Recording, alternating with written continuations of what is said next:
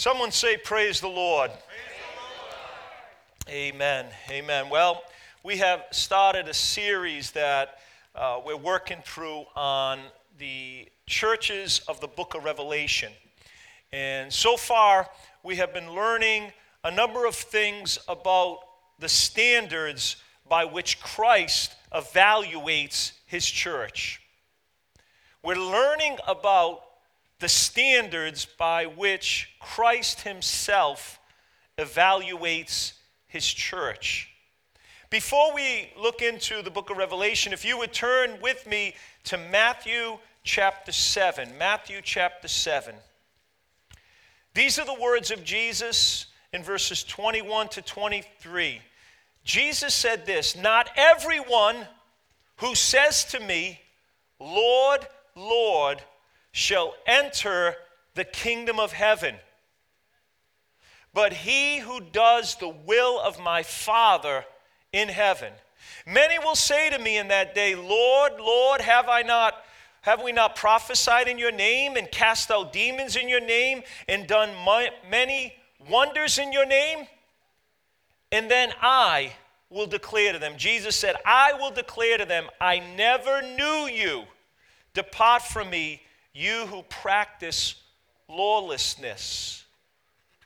Wow. Why is it so important to look at the messages of Jesus to the seven churches of Revelation? Why is it critically important? Because we see that God's standard of judging things is different than ours. You know, I, I received a couple of encouragements by way of text and a, and a word of uh, someone praying for me. And they said this to me Pastor Richard, about, about the messages in the book of Revelation and the seven churches good, solid sermons. You don't want people to go to hell because you didn't preach on unpopular topics, praying for you. Someone else said, prayed for me that God gives me strength to continue to preach the hard messages, and God gives us ears to hear and a heart to give heed to it. Amen? It is so important. Jesus would plead with the churches He who has ears to hear, let him hear. How critical, how important it is to regard what Jesus says as important, that we regard it as important. And you know, we have to have ears to hear because sometimes we can be listening but not clearly hearing. I told you the time when my son Philip and I, a couple of, well, actually, it was a year and a half ago, we were in, in Kenya and we were with the driver who was taking us around and we were doing, uh, you know, different sites and safari and all of that. And he asked me a question. He wanted to know about where we'd like to go next. So he asked me a question. He said, Do you like snacks? And, and I said, Yeah, I love snacks. And my son Philip heard him correctly. He was asking, Do you like snakes? He wanted to take us to a, a, a, a site, a place where there were big and large and many snakes. But I heard snacks. How many of you know there's a big difference between snakes and snacks? I like snake. I like snacks. I don't necessarily like snakes what am I trying to say? Is it's so important because you could be sitting here this morning hearing the same word as the person next to you, but you're hearing snacks and they're hearing snakes.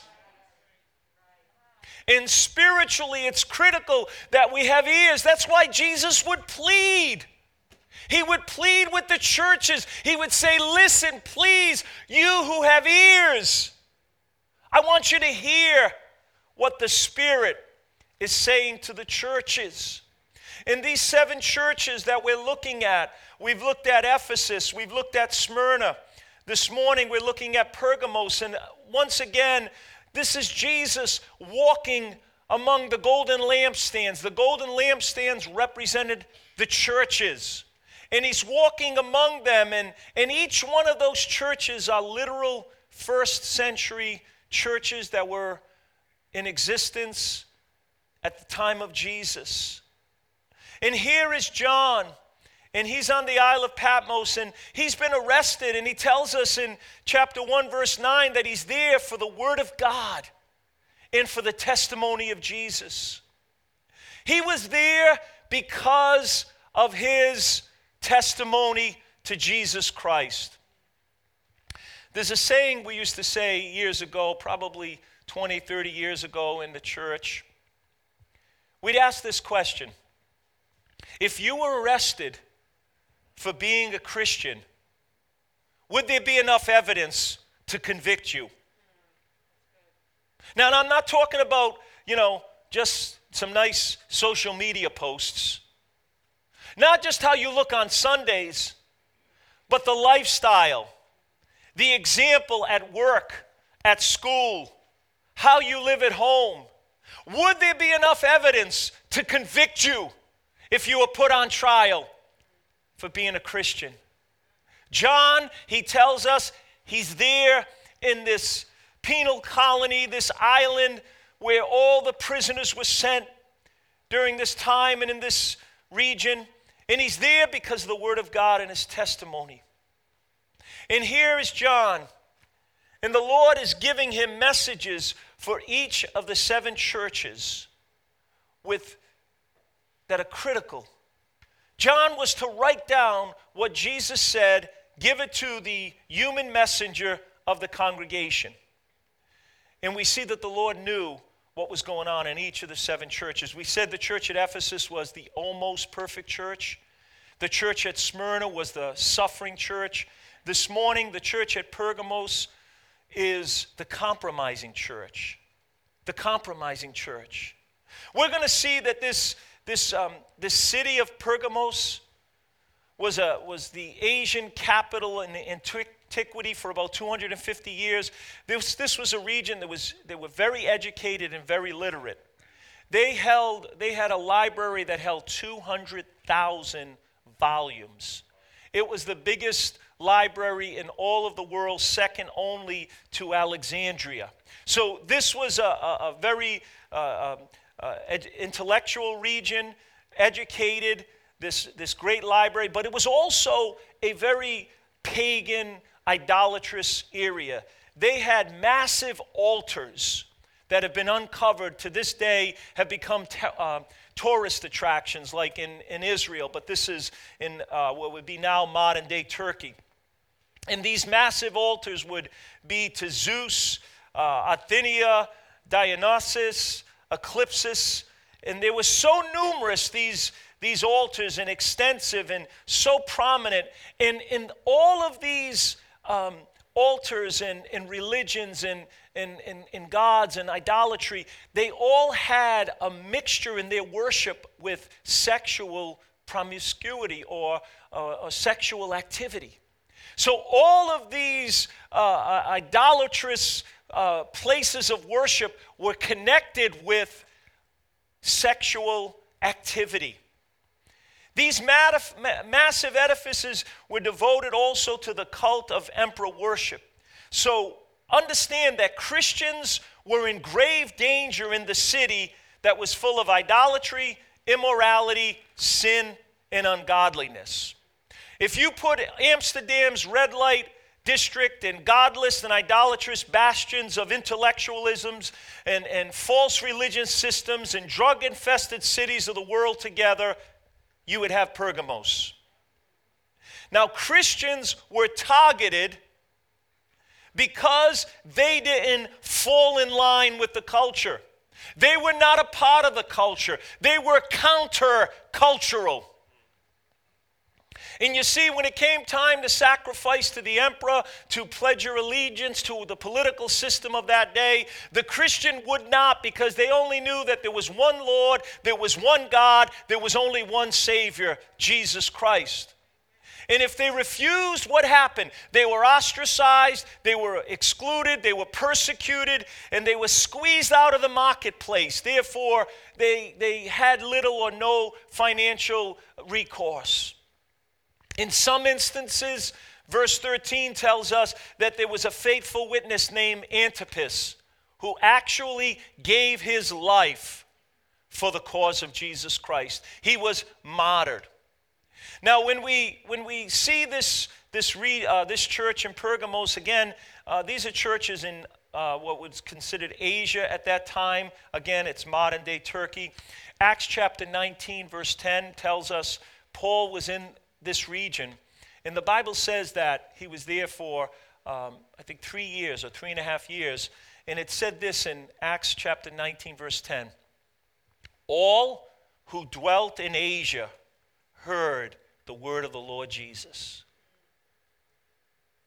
What a, a, a powerful and, and expansive ministry Paul had that all of that region heard the word of Jesus Christ.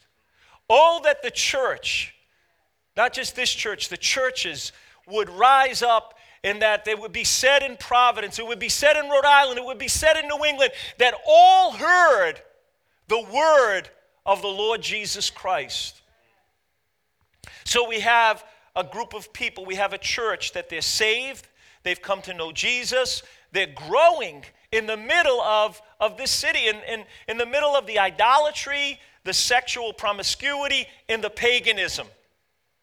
But what's happening is they're beginning to be sucked back in. Let me read Revelation chapter 2, verses 12 to 17. It says in verse 12, And to the angel of the church of Pergamos, write, These things says he who has a sharp two edged sword. I know your works, I know where you dwell, where Satan's throne is. Where Satan's throne is because of the massive amounts of uh, uh, altars and idolatry, Jesus was saying this is like where Satan dwells. It was such a, a, a stronghold of satanic activity that Jesus would even say, where Satan dwells. And you have held fast to my name and have not denied my faith, even in the days in which Antipas was my faithful martyr, who was killed among you. Again, where Satan dwells. But I have a few things against you because you have there those who hold the doctrine of Balaam, who taught Balak to put a stumbling block before the children of Israel to eat things sacrificed to idols and to commit sexual immorality. Thus, you also have hold those things, have those. Thus, you also have those who hold the doctrine of the Nicolaitans, which things I hate. Repent, or else I will come to you quickly and will fight against them with the sword of my mouth. He who has ears, he who has an ear, let him hear what the Spirit says to the churches. To him who overcomes, I will give some of the hidden manna to eat, and I will give him a white stone, and on that stone a new name written, which no one knows except him who receives it. Here we have a church, a group of Christians, not like, not different than you and I, not unlike you and I, trying to live out our faith in a godless culture, in a godless society. But what's happening, we see that there's an encroaching, an encompassing force of sinful living. And it was very, it was very familiar sins to the church, to the people who were saved out of that lifestyle. And on top of that, they're being persecuted for their faith. So it's, it's coming at them from every angle, from the outside and also from the inside. Let me read something to you from 1 Peter, 1 Peter chapter, chapter 1. I'm sorry, 1 Peter chapter 4.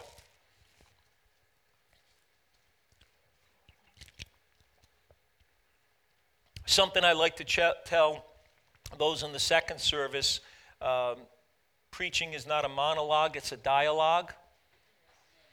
And if I don't hear amens, I got to preach longer because it means you're not getting it. And so I got to keep working it, and it takes me longer. And if I'm not hearing amens, I got to preach longer. Catch on quickly, amen. 1 Peter chapter 4. Again, the word of the Lord. Therefore, since Christ suffered for us in the flesh, Arm yourself also with the same mind, for he who has suffered in the flesh has ceased from sin, that you should no longer live the rest of his time in the flesh for the lust of men, but for the will of God. Look what the Bible says. For we have spent enough of our past lifetime in doing the will of the Gentiles when we walked in licentiousness, lusts, drunkenness, revelries, drinking parties, and abominable heresies or idolatries. Look, listen. In regard to this, they think it's strange that you do not run with them. In other words, those who you used to hang out with, and, and Peter's saying, You've done enough of the will of the flesh. You involve yourself enough in the sins of the world. Now they think it's strange that you don't run with them again. In regard to these things, they think it's strange you don't run with them in the same flood of dissipation, speaking evil of you. You know, sometimes Christians, sometimes we can be so concerned about what people think, and we want to please everybody. But if you've walked with God any length of time, if you've lived life any length of time, if you've been in any position of leadership for any length of time, you realize you can't please everybody. So look what the Word of God tells us Verse 5 they will give an account to him who is ready to judge the living and the dead. They will give an account to him who is ready to judge the living and the dead. You see, this church in Pergamos is, was a compromising church. And Jesus comes and he announces himself. And look how he announces himself. Thus, uh, these things says he who has a sharp, two edged sword. If you notice in Ephesus and Smyrna, the way Jesus introduced himself, it was an encouragement. In this particular church, Jesus goes right at it and says, Listen, I'm about to come with, with judgment. The sharp two edged sword out of his mouth was the word of God that would divide between good and evil, righteousness and unrighteousness, truth and error. It was a sobering introduction. You see, this church was, was facing the attack from the outside. And I think in life, and I think even in a church and in our own walk with God, we could probably withstand the attacks from the outside, or uh, attacks of people and of men, and, and, and, and uh, words people say and criticisms. We could probably withstand that a lot better from than the attack from within. You see, what they were facing was the attack from within was compromise. You see, this becomes a letter of judgment on a compromising church. A church that had been redeemed but was going back into the world that it was delivered out of. So, how does Jesus present the message to this church? Quickly, he says three things. The first is a, is a commendation, he commends them, verse 13. He says, I know your works. I know that you are staying faithful to my name. I know that you are withstanding the, the pressure and the attacks from without. And he says, I know where you dwell. You live in Satan's city. I think Jesus could probably say the same about a lot of churches around the world. The way that sin has just been a tsunami in our culture.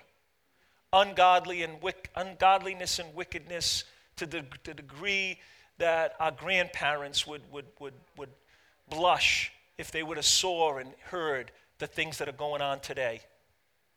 Jesus said, You live in Satan's city. city. Wow, imagine how prominent evil was. And, and, but we can't lose sight of the fact that we're living in a very similar culture. But, but what's happened is we've become desensitized. And this church had become desensitized. This church had begun to compromise. And I fear that many of our churches are in the same predicament.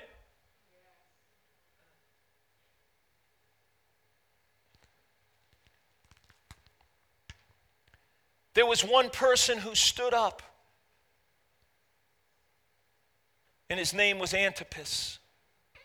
And this one man gave his life because he, he, he not only confessed or professed faith, but he stood upon it even in the midst of all of the idolatry and the wickedness of his culture.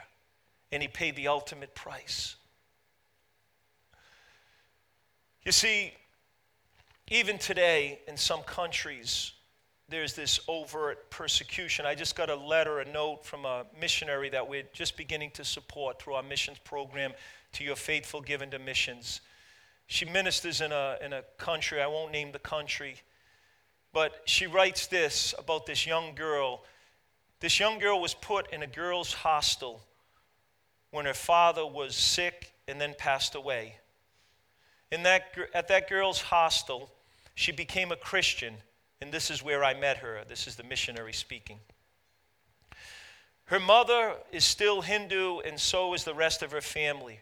Her mother has rejected her because she is now a Christian. She will not feed her, she will not educate her, and makes her sleep on the floor. I felt the Lord telling me to educate her and that He would supply the funds, and He gave me this idea of a ministry uh, um, idea. And then she goes on to say, I send her money for food and needed supplies, but she is still in an, in an environment of persecution. Her mother daily tells her she is a curse and will amount to nothing and wants her to leave the house. This is what's going on. This is even uh, considered a mild form of persecution. Statisticians tell us that there are hundreds of thousands of people yearly that die, literally die for their faith in parts of Africa and Asia and, and, and around the world. So Jesus commends this church, but then there's a, there's a point of correction. There's, I, I got to use this word, it's a strong word, but a condemnation. Verse 14, but I have a few things against you. I have a few things against you. And what's happening is the people are beginning to now mess around. There was a few that were faithful, Antipas, and, and a few that had, had, had not denied the name of Christ, but there were some people in the church. There were some people in the church. They were members of the church. They were a part of the church. They're beginning to mess around with idols and sexual immorality. What's happening is they're being sucked back into the very sins they were delivered from. Antipas paid the ultimate price. Others had been faithful, but there were some that held the teaching of Balaam. Now that's very interesting, and I just got to take a few moments. What's interesting about the teaching of Balaam or the way of Balaam or way of Balaam or the era of Balaam is that Balaam's mentioned in the New Testament three times maybe a fourth reference in 1 Corinthians chapter 10. But we don't know little, or we know very little, or we hear little about this doctrine or this teaching. But just by virtue of how many times it's mentioned in the New Testament, I think the church should know about it. Amen? We know about the spirit of Jezebel, and there's only one reference in the New Testament about the spirit of Jezebel, but it seems to be a lot of teaching and a lot of even books written about it. But we don't hear about the way of Balaam or the, or the era of Balaam, although it's mentioned in uh, uh, Revelation, it's mentioned in uh, First Peter, it's mentioned in Numbers, and mentioned in Jude, Jude's epistle. But Balaam was a man who had a prophetic gift. He was a man who was aware of the God of Israel. But the problem is, he was in it for the money. I think there's some, there's some that are a part of the doctrine of Balaam today in our churches. And in Numbers chapter 22 to 24, we hear that the people of God were, were marching into the promised land, and, and there was a, a, a, nation of Balaam, and there was a king called Balak, and, and he saw the people of God coming, and you know what? He knew that he could not defend himself against the, the God of Israel. The people of God had won battle after battle, and here they are. They're marching, about to come in and, and, and, and take over Moab. And so Balak knows we cannot stand against them. So, so he calls on Balaam to come. And he wants Balaam to come and he wants him to curse the people of God because he knows he's, a, he's got a prophetic gift. So, so he implores him, he pleads with him, and he goes to Balaam and says, I'll give you so much money. And at first, Balaam puts on a good front. He says, No, I can't. And then a second time and a third time, he's filling his coffers with the money from the king. And he goes out and he goes and he oversees. Um, the, from a vantage point, he oversees in the valley the people of God, and he opens his mouth and he starts to curse. X's and O's, and you know, when you type, starts to curse the people. But you know what happens? When he curses them, he opens his mouth to curse them and say all these bad things. He starts to bless them. And the king says, Hey, wait a minute. I didn't, I didn't, I didn't buy this. I didn't order this. I didn't call you to do this. And he, and he said, Well, I could only do what God, what, what, what God leads me to do. So he goes to do it again. And again, he tries to curse. And you know what he ends up saying? I cannot curse what God has blessed. I think that is so powerful. Because if God has blessed you, there's no demon in hell that can curse you. I love what R.W. Schambach, one of my favorite preachers from the 50s and 60s, he's since gone on to be with the Lord, a tent revivalist, a healing evangelist, mighty, mightily used by God. He once had a woman come up to him in one of his meetings and, and said, Oh, Brother Schambach, would you please pray for me? Somebody's been sprinkling some powder on my door and calling on a curse and all that. And he said, You know, she, she said, What should I do, Brother Schambach? He said, Take your shoes off and dance in it. He said, Nothing could hurt you as a child of God, and if you are blessed, you can't be cursed. And you see, the people of God could not be cursed. But you know what? You know what Balaam came up with? He came up with a strategy. He says, You know what? These people are under covenant relationship with God Almighty. You cannot curse them because they're blessed. But if you get them to get involved in idolatry and you get them involved in sexual immorality, they will lose the blessing of God. They will forfeit it, and the, and the, and the, the, the walls of protection around their life will come down. So, what happened? They sent in Moabite woman who taught the children of Israel to sacrifice to idols and also get involved in sexual immorality. And the Bible says 22,000 Israelites were slain because of the judgment of Almighty God. The way and the doctrine of Balaam, this church was buying into it. They were allowing the culture I mean, I, I, have, I have statistics. I won't, I won't bore you with them, but, but statistics that are telling us that, that half, half of the Christians, 50%, say casual sex, defined in a survey as sex between consenting adults who are not in a committed uh, romantic relationship, is sometimes or always acceptable.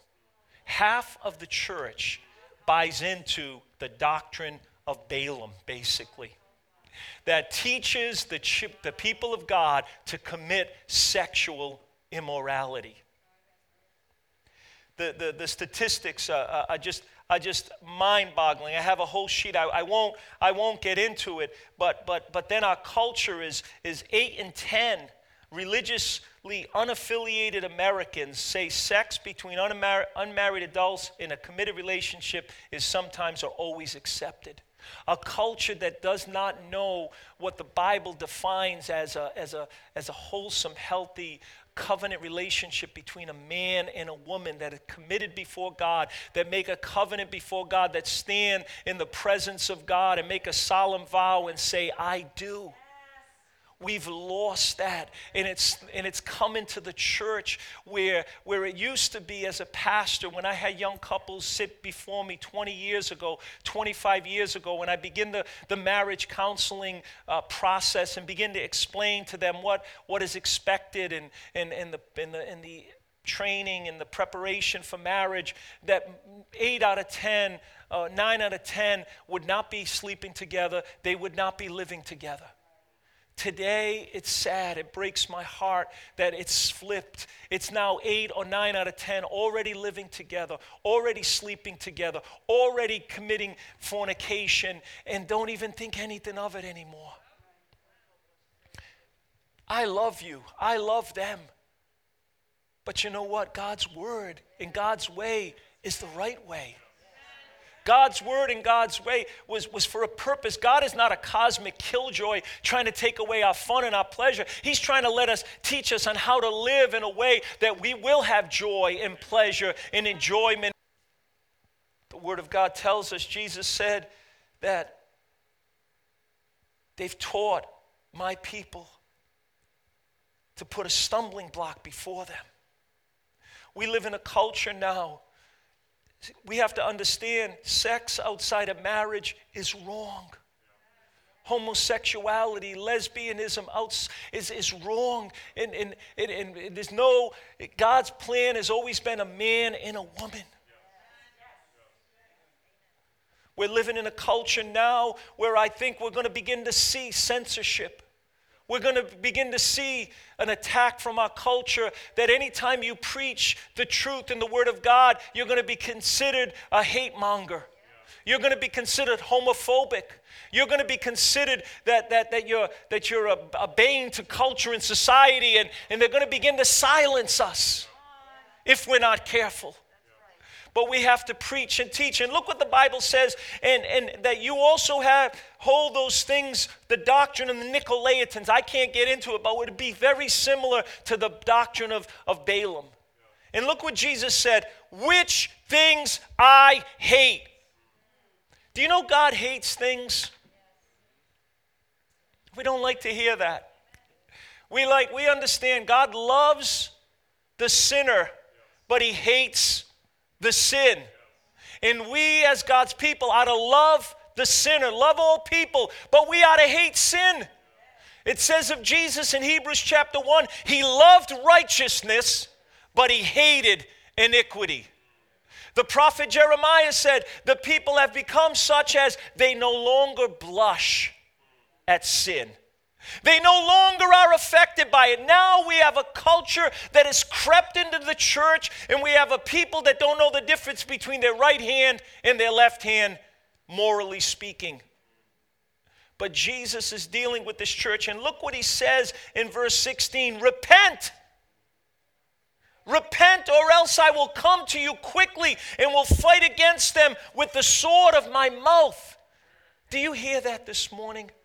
Jesus is crying out to a church. He's not, it's not talking to the world, it's not talking to the government or the United Nations or the Democrats, the Republicans. He's talking to his people. He's saying, Repent. What is repentance? Turn around, change of mind, leading to a change of heart, which would lead to a change of rep- uh, direction. That's true repentance, not just shedding a tear in an altar, feeling bad, feeling bad enough to quit, feeling bad enough to change. And Jesus said, Repent, or else I will come to you quickly. Now, understand, saying quickly, I'll come to you quickly, that's not talking about the rapture or the second coming. That's talking about Jesus literally, or, or should I say, spiritually coming in judgment. I will come to you quickly, and I will deal with this. What I have found, that the, the, the, the, the impact and the effect of culture on the church that even leadership in many churches do not have the, do not have the, the, the heart to deal with sin anymore. We are afraid of what people think instead of what God thinks. We are more concerned about hurting people's feelings than we are about the feelings of Almighty God who died on a cross, who loves us so much. He shed his blood for our sin. He loves us. He wants us to repent. God's not willing any should perish, but that all should come to repentance. And Jesus said, If you don't deal with this, I'm going to come to you in judgment. I don't want God to ever come to this church in judgment, but I challenge the leadership, I challenge the membership that we take a stand for truth, no matter what people say. No matter what people do, if they want to leave a church, if they want to talk about us, if they want to criticize us, it doesn't matter. Do you love God or do you love people to the point of dis- being disloyal to God? Do you care? And Jesus is saying, Repent, or I will come to you quickly and fight against them with the sword of my mouth. Jesus was saying, If the church did not take action, he would confront it and he would correct it. Jesus was saying he would not allow this to continue on. You see, the church was tolerating what was going on, and it was corrupting the household of faith. Jesus said, You are in this world, but you are not of it. Second Corinthians chapter 6, the word of God says, Come out from among them and be separate. Touch not the unclean thing, and I will receive you, and I will be a father unto you, and you will be my children. But he says, Come out from among them. Be separate, says the Lord. You see, there was this corruption and this compromise with the world that was affecting the church. James would write and say, Do you not know that friendship with the world is you're at enmity with God? If you choose to be a friend of the world, and what that means is not being a friend of sinners, or not, we're not talking about loving people and trying to reach them. We're talking about being, being uh, friendly with the world system and, and, and being in relationship to it instead of taking a stand against it and saying sin is sin and it's wrong. Fornication, any, any, relate, any sexual activity, and, and I won't go through the list of them, they're getting more and more uh, sophisticated in our culture. Sexting, sending nude photos. I mean, it's just crazy what's going on. But anything, any sex, sex out of a, a marriage covenant is called fornication. And if you're married and you go with another woman and you have a child, or you don't have a child and you're sleeping with another woman, it's called adultery. And it must be judged and not winked at and not negotiated with and not felt bad about, but saying you must repent. You must change. Come on, somebody say amen because it's the truth please don't misunderstand my, my, my, my passion for, for, for I'm angry at the devil. I'm angry at the culture of this world. I'm angry at what we've allowed and, and how, where it's what it's come to. So the command is to repent. Do not indulge in the sin of the culture. Repent. You must conf- we must confront sin. We must confront professing believers who are living sinful lives.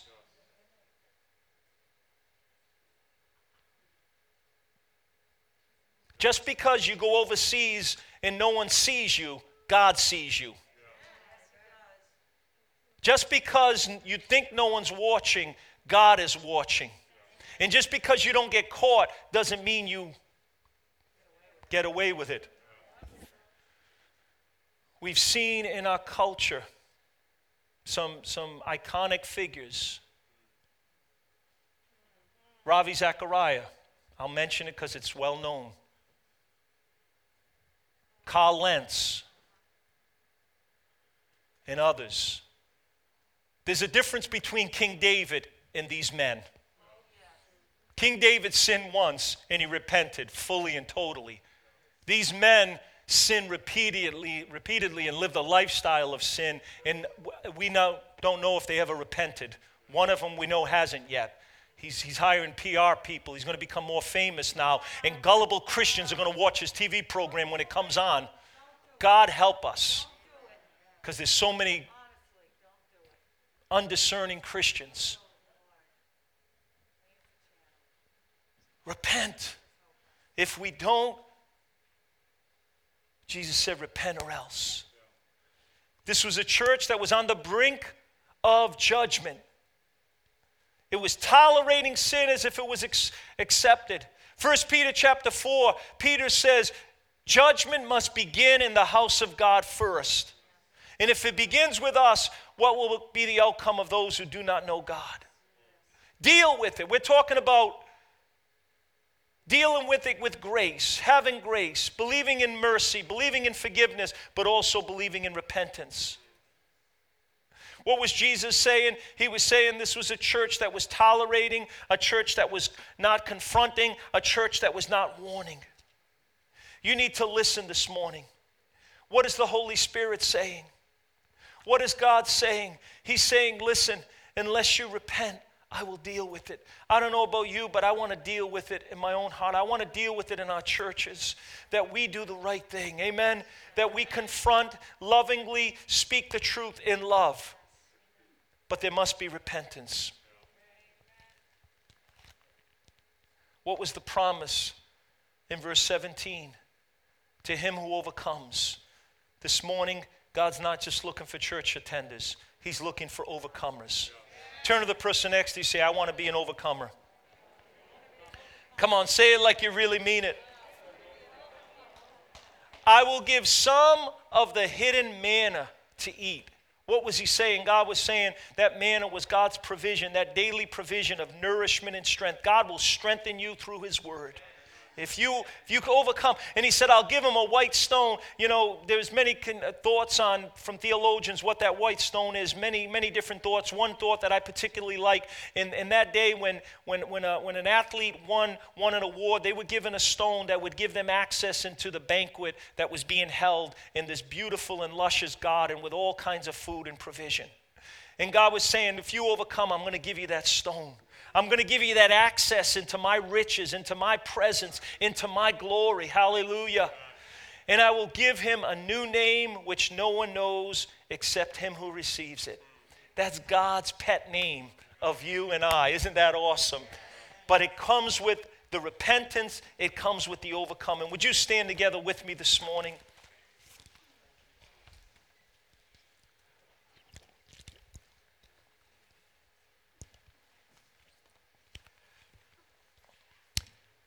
Let the words of my mouth and the meditations of my heart be acceptable in thy sight, O Lord, my strength and my Redeemer. This morning, can we bow our hearts? Can we ask God for his forgiveness? Whether we have in any way violated his commands, whether we've accepted the sin as if it was normal, as if it was okay. God, forgive your church. God, forgive us. Would you pray right now and ask God to just bring, bring healing and forgiveness to those that have sinned? That truly repent. Those that don't repent, let there be a deep conviction that they would not be able to play church and try to fool around with the things of God. And may the, may the church have exercise their authority to deal with people who don't want to respond, who don't repent. Thank you, Lord. Thank you, Lord.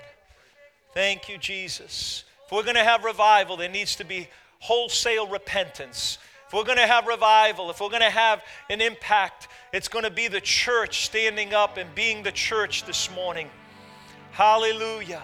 Hallelujah. Come on, ask God to forgive us. Ask God to restore the church's holiness and righteous truth. Ask God to change the, the, the, the statistics and, and the way that the world is influencing the church. May the church influence and change the world. Thank you, Lord. Thank you, Lord. Thank you, Lord. Thank you, Jesus. Thank you, Lord. Oh God, we pray. God, we pray for conviction that people people would come and they would repent of sins and put their faith in Jesus for the first time and then there would be the church that would repent of any compromise. Oh God, you're calling us to be overcomers. Oh God, help us today. Help us today, Lord, in this church, in this place. God, we pray, Lord, move by your Holy Spirit. May we be a place, may we be a church that's pleasing to you, God, because it's dealing with sin, it's dealing with what you hate. God, help us today. Lord, thank you for the lessons we learn from these churches. Even though they're challenging, God, God, we don't want to stand before you one day and say we didn't know or stand there confused and confounded when you when you deal with us according to your word. Lord, today I pray that we would truly have ears to hear and hearts to perceive. In Jesus' name, in Jesus' name, amen and amen.